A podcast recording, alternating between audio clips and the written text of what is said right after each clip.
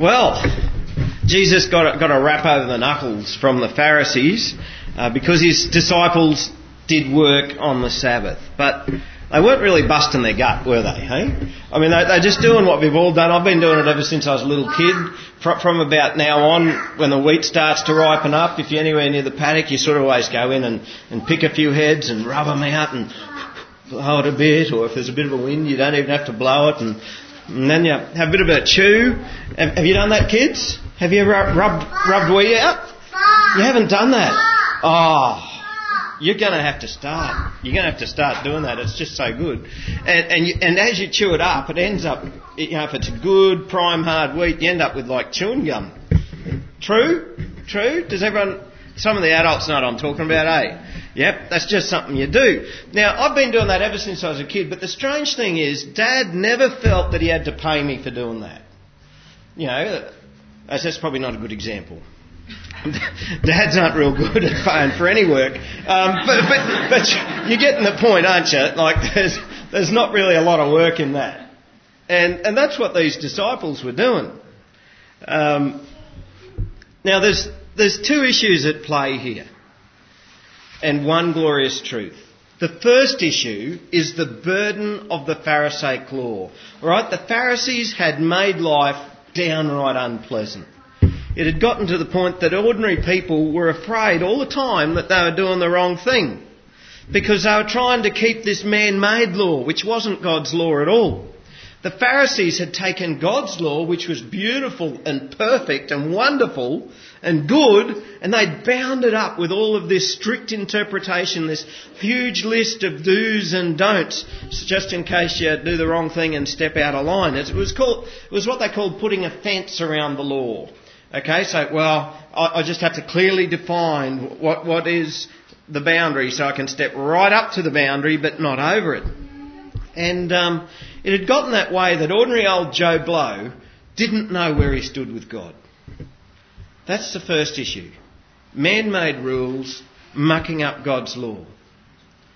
The second issue that was there was the rising opposition that the Pharisees had to Jesus because, I mean... Jesus wasn't very nice to the Pharisees. The Pharisees, like, they thought that they were the kingpin and they knew God and they knew God's laws and they knew everything that was the way it's supposed to be. But Jesus absolutely challenged them. He challenged their harsh application of the law. And here it began with a little thing, just rubbing out some grain. But it goes on then till we see what the Pharisees are actually like. We get to see the hardness of their heart and we get to see their hypocrisy. Because their law, it said, well, it's okay if a sheep gets stuck in a boar drain. Well, they didn't have boar drains, but that's our example here. It's okay to go and pull him out. But if there's a man who needs rescuing, well, you can't really do anything there because that'd be work. And it wasn't okay to rescue a person from their affliction. And they were upset that Jesus healed someone on the Sabbath. Jesus did this amazing miracle, and yet it was no effort for him. What it was this man had this twisted up and deformed hand. And Jesus said, stretch out your hand, stretch out your arm. And as he put out his arm, his hand just became normal. I don't suppose that Jesus even raised a sweat doing it. But the Pharisees went, Work. You've just healed that man. You've done it on the Sabbath. You shouldn't do that. So that was the two issues. But there is also one glorious truth that we can learn from this, and that is Jesus Christ is Lord of the Sabbath. And I'll be explaining that shortly.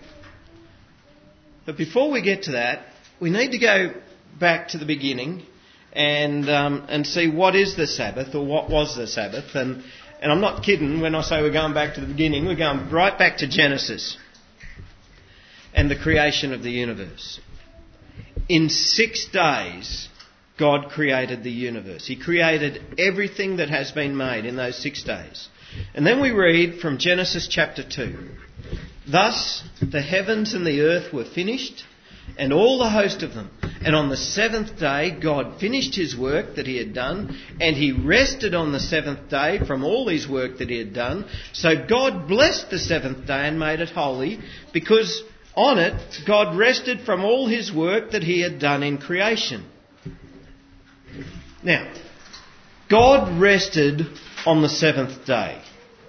Do you suppose that he did that because he was knocked up and needed to have a bit of a blow? I don't think so.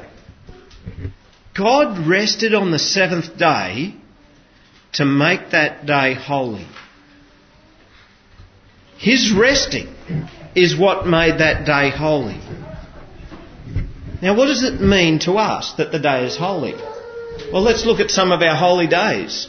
Good Friday, Easter Sunday, Christmas Day. What do we do on those days? Does anybody look forward to those days? Now, it's not just because of the prezzies we get and that sort of thing, is it? Most of us look forward to those days because, hey, we get to have a day off. Or we get to have a long weekend. Or we get to have an extra long weekend. What we do on those holy days is we have rest. We rest. And we remember those holy days. So ultimately, when God made the seventh day holy, what that means is we rest. God rested to demonstrate that this day is special, making it holy, meaning that humans can rest on that day too. So, let's slip forward now to a little bit further on, and we're coming now to the Ten Commandments. And the Ten Commandments were given in Exodus chapter 20, and I'm just going to read from verse 8. And I think this is number 4 of the Ten Commandments. Remember the Sabbath day to keep it holy. 6 days you shall labour and do all your work. But on the seventh day is a Sabbath to Yahweh your God. On it you shall not do any work, you or your son or your daughter or your male servant or your female servant or your livestock or the sojourner who is within your gates. For in 6 days Yahweh made heaven and earth, the sea, all that is in them, and rested on the seventh day. Therefore Yahweh blessed the Sabbath day and made it holy. All right? Part of being created as humans, part of being created in the image of God, means that we are not machines. We are not designed to endlessly produce stuff. We are designed to work and we are designed to rest. And our Creator, the Lord our God, has designed that work and rest into a 7-day cycle. In creation, God is showing us that he hasn't made us to live to work.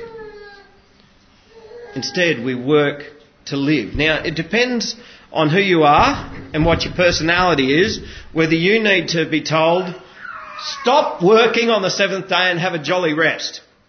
Or some people need to be told, stop resting and work for a few days. All right? It depends on what our character is. Some people are all too willing to rest and not willing to do any work. Some people will just work. They become workaholics and they find their whole life is filled up with work. Well, God has designed us to do both. He's designed us to work and to rest. And blessed is the man or the woman who can do that. Blessed are those who can work, but also take a rest. So, we've seen creation, we've seen the Ten Commandments when they were first given. Now we're going to skip forward to when the people of Israel first entered the Promised Land. Okay, and here Moses is reminding them of the Ten Commandments. They've only just come out of slavery in Egypt. Now, you can imagine just how much rest the slaves in Egypt would have gotten with Pharaoh driving them. Probably not much. Right? So they've just come out of this, and now what they're being told is don't enslave yourself all over again. Deuteronomy chapter 5, reading from verse 12. Observe the Sabbath day to keep it holy, as Yahweh your God commanded you. 6 days you shall labour and do all your work, but the seventh day is a Sabbath to Yahweh your God. It all sounds pretty similar so far, doesn't it? On it you shall not do any work, you or your son or your daughter or your male servant or your female servant or your ox or your donkey or any of your livestock or the sojourner who is within your gates, that your male servant and your female servant may rest as well as you. You shall remember, and this is where it starts to get a bit different, you shall remember that you were a slave in the land of Egypt, and Yahweh your God brought you out from there with a mighty hand and an outstretched arm. Therefore Yahweh your God commanded you to keep the Sabbath day. Do you get this? The Sabbath is so you can have a rest. It's so the whole of society can have a rest. It's so that the animals can have a rest. It's so that even employees get to have a rest. It's so that even if you're in a land that has slaves, God in His justice and mercy says those slaves should have a rest. What Moses is saying is you've been freed from slavery. Don't enslave yourself and don't enslave others. You know, as I meet people out in the world today, as I meet people in this town, as I meet people even in this church, what I constantly encounter is people who are tired. You too? Do you constantly encounter people who are tired? Constantly find, you know, if you ask people what do you need more than anything, probably half of them would probably say, I need a rest. God made the Sabbath for us. It is a merciful gift for those who need it, people just like us. The world has already been created. God finished creation. You don't have to keep striving to keep building stuff. God has already done that. He has finished it. And He said, it is very good. And then He went, for a day. Put His feet up. And you know what? I believe God created the world in such a way that you have everything that you need in order to enjoy a day off every week. In order for you to have a day set apart as holy to God. And that's what the Sabbath is. But as soon as any of us try to police the Sabbath, as soon as we make it a law and say, if I was to stand up here and say to you, every one of you, you must keep the Sabbath. Do no work on that day, and if you do, you'll be getting a visit from the elders and we'll be coming around to counsel you. As soon as you start doing that, you've lost the whole point of the Sabbath. Because as soon as you start doing that, the Sabbath is no longer a blessing, it becomes a burden. Jesus said to the Pharisees, if you had known what this means, I desire mercy and not sacrifice, you would not have condemned the guiltless, for the Son of Man is Lord of the Sabbath. The Sabbath isn't a sacrifice that we have to make to keep an angry God happy. That's not what the Sabbath is about. It is a gift. It is a gift that a loving God has given you. It is a gift which expresses the mercy of God. And we too should also reciprocate by showing that mercy on the Sabbath. When Mark records this same incident of Jesus with the Pharisees, Mark says this, the Sabbath was made for man, not man for the Sabbath. So the Son of Man is Lord even of the Sabbath. The Sabbath is to serve you. It's not so that we can slavishly have a day off and hate every minute of it. That's not the way that it's supposed to be seen. It's not something that we hate because it curtails our money-making, consumer-driven, wealth-gathering activities that we've filled our lives up with. The Sabbath is because it gives God delight to show His mercy to us by giving us a day of rest. But it's more than that. And this is where I want to bring us to the glorious truth of the Sabbath. The Old Testament, over and over again, we find fulfilment of the Old Testament in Christ. Jesus said himself, he said, I didn't come to abolish the law, I came to fulfill it. So the question is, how did Jesus fulfill the Sabbath? And to answer that, I'm going to take us to Colossians chapter 2, where Paul says, and you who are dead in your trespasses, that's the wrong stuff we've done, and the uncircumcision of your flesh, that's like the unholiness of us, God made alive together with him, having forgiven us all our trespasses, all the things we've done wrong, by cancelling the record of debt that stood against us with its legal demands. All right? All of us have sinned against God.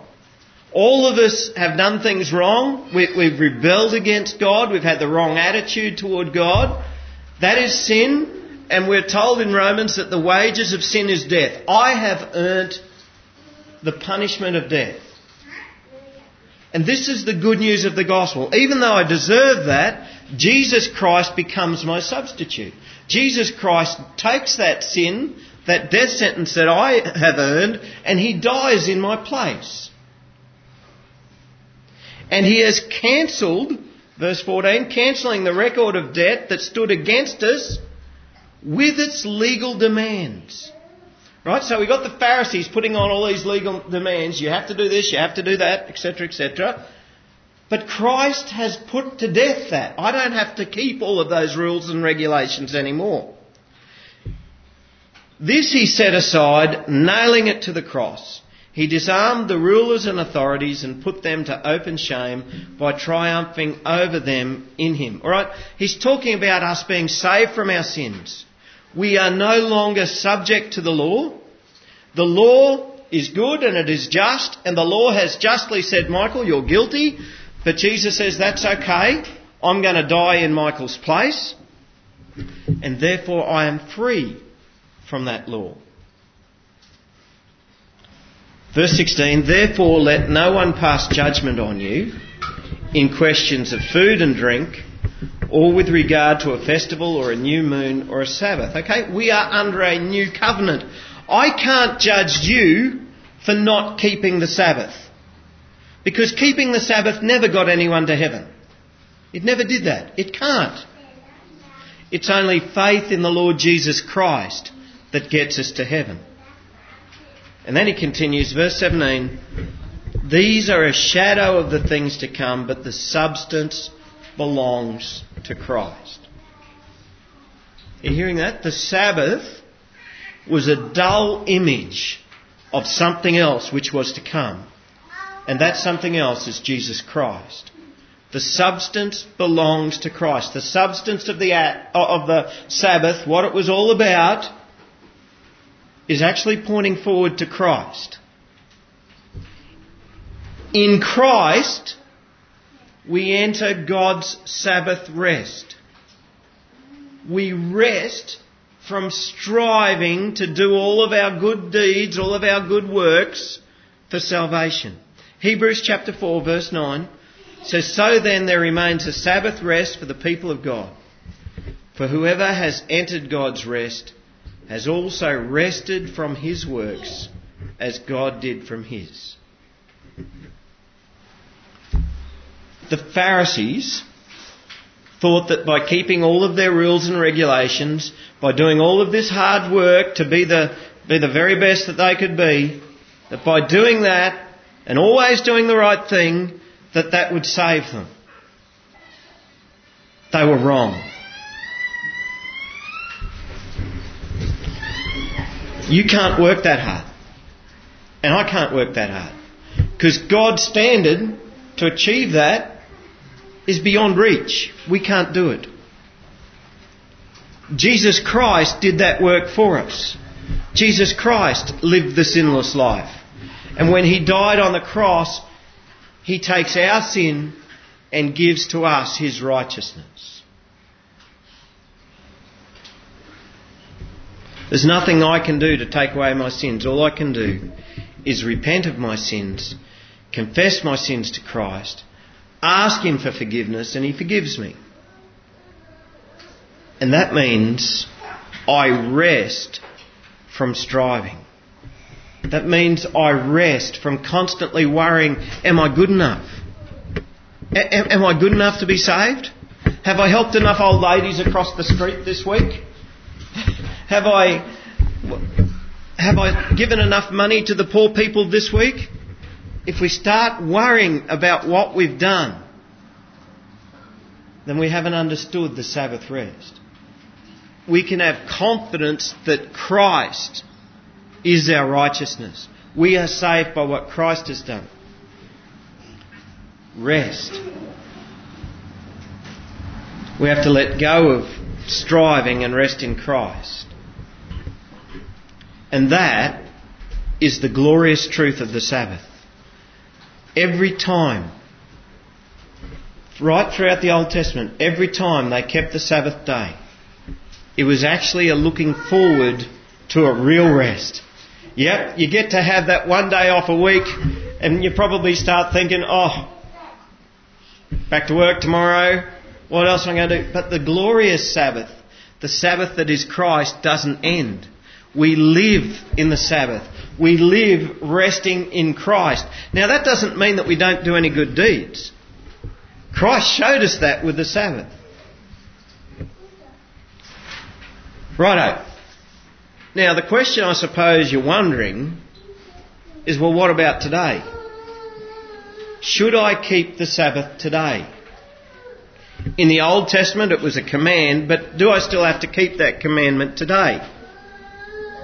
Because I've just said to you, we're not under the Old Covenant anymore. We're not under having to keep the law.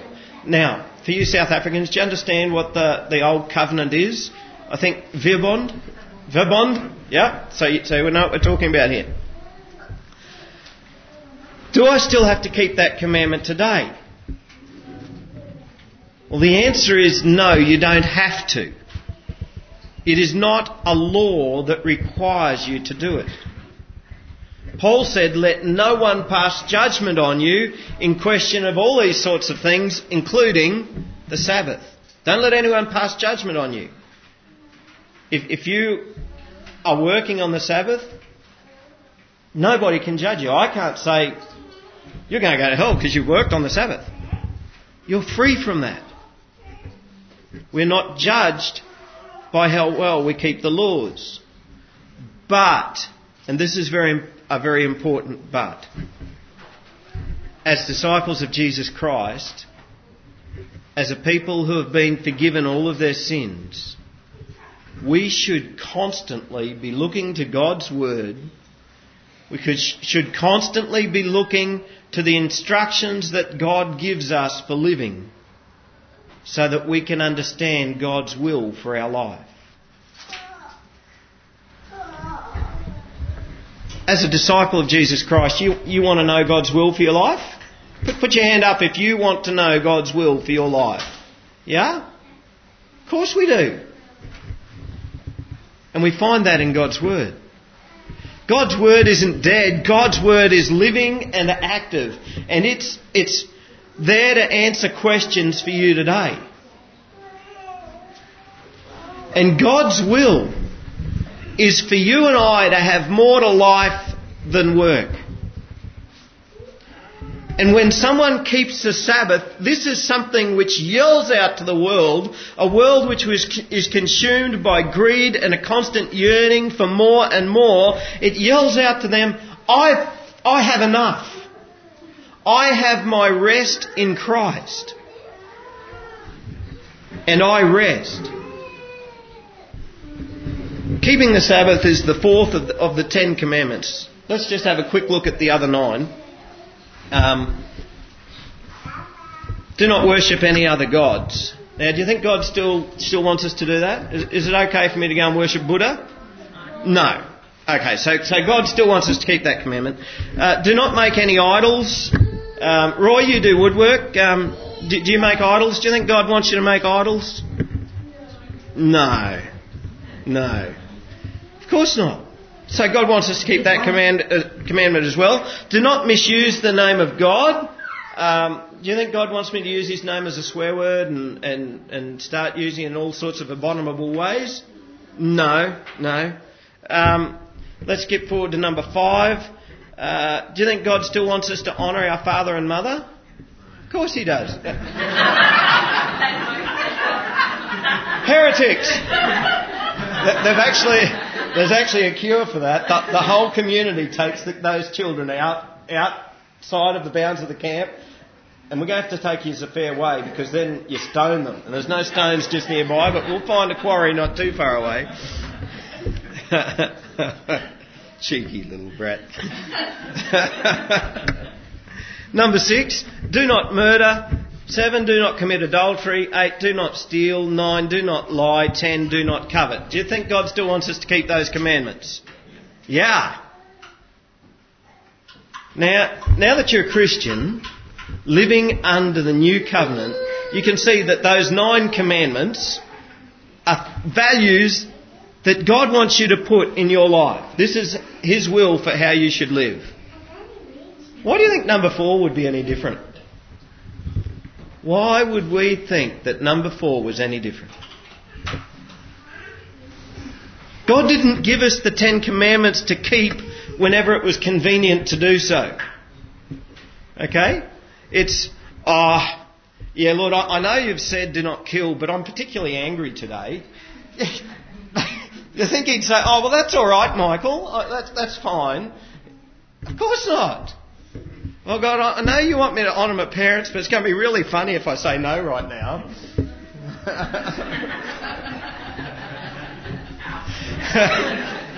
God didn't give us these commandments to keep just when it's convenient to do so. Their purpose is to follow God's way when other things are trying to distract us from God's purpose for our lives. God made a 7-day cycle. That's how He designed us to live. Now, if you think you know any better, well, you can try doing it your way at your peril. I did this at one stage. Just after Mum and Dad sold the farm, I went contract hay baling. And, you know the saying, make hay while the sun shines? Well, it's wrong. Most of it's at night. But you got to keep... The thing with making hay, particularly in dry places like Gundawindi and St George, you sort of have to just keep going. Cut a little bit, so cut as much as what's going to be dry and ready to bale in 6 days or whatever. And so if you have a day off on Sunday, that means that in 6 days' time or whatever, then there's not going to be anything for you to bale unless you cut twice as much the day before. And it was just much easier just to keep going. And I went non-stop for a whole month. And how much do you think I enjoyed my month? I enjoyed 2 weeks of it. Third week wasn't too bad. And then I just hated life. I just realised then the wisdom that God had given us, giving us a 7-day cycle, knowing that, hey, you do actually need to have a day off, Michael. And I then restructured the way I did things. And yep, I made a bit less money.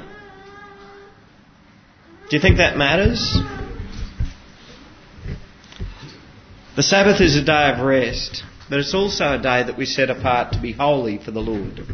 Now that doesn't mean that we say, righto, I can do what I like for 6 days, and then on the 7th day, that'll be God's day where I'll go to church and I'll be all holy that day, I'm not going to kick the cat or whatever.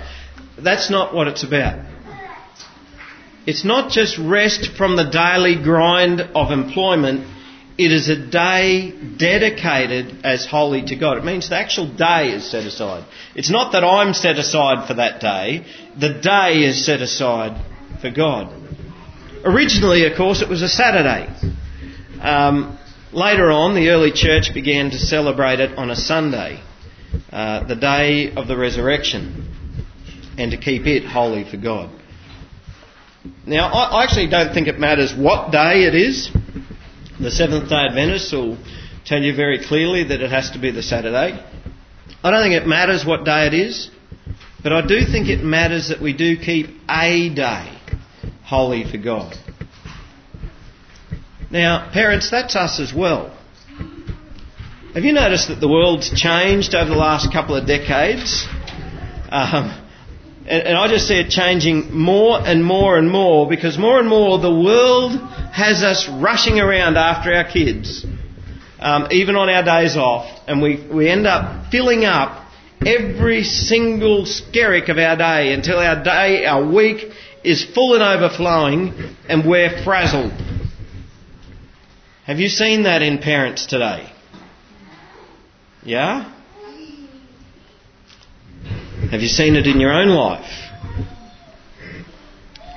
God's desire is for us to rest and have a day holy for Him. And sometimes that means we have to put on hold some activities that might seem good to do. You see, who is it, do you think, that wants you to fill up your day to overflowing? Who wants you to fill it right up? It's the devil. It's the devil who wants us to fill it right up. It's the devil who wants us to run ourselves into the ground. It's the devil who wants to keep us away from God. Now, our kids learn what's important by what we do, and many of our kids today have never been shown what it means to rest. And that's our job as parents, to show our kids that it's important to have a day to rest. God has given us the Sabbath. Enjoy it.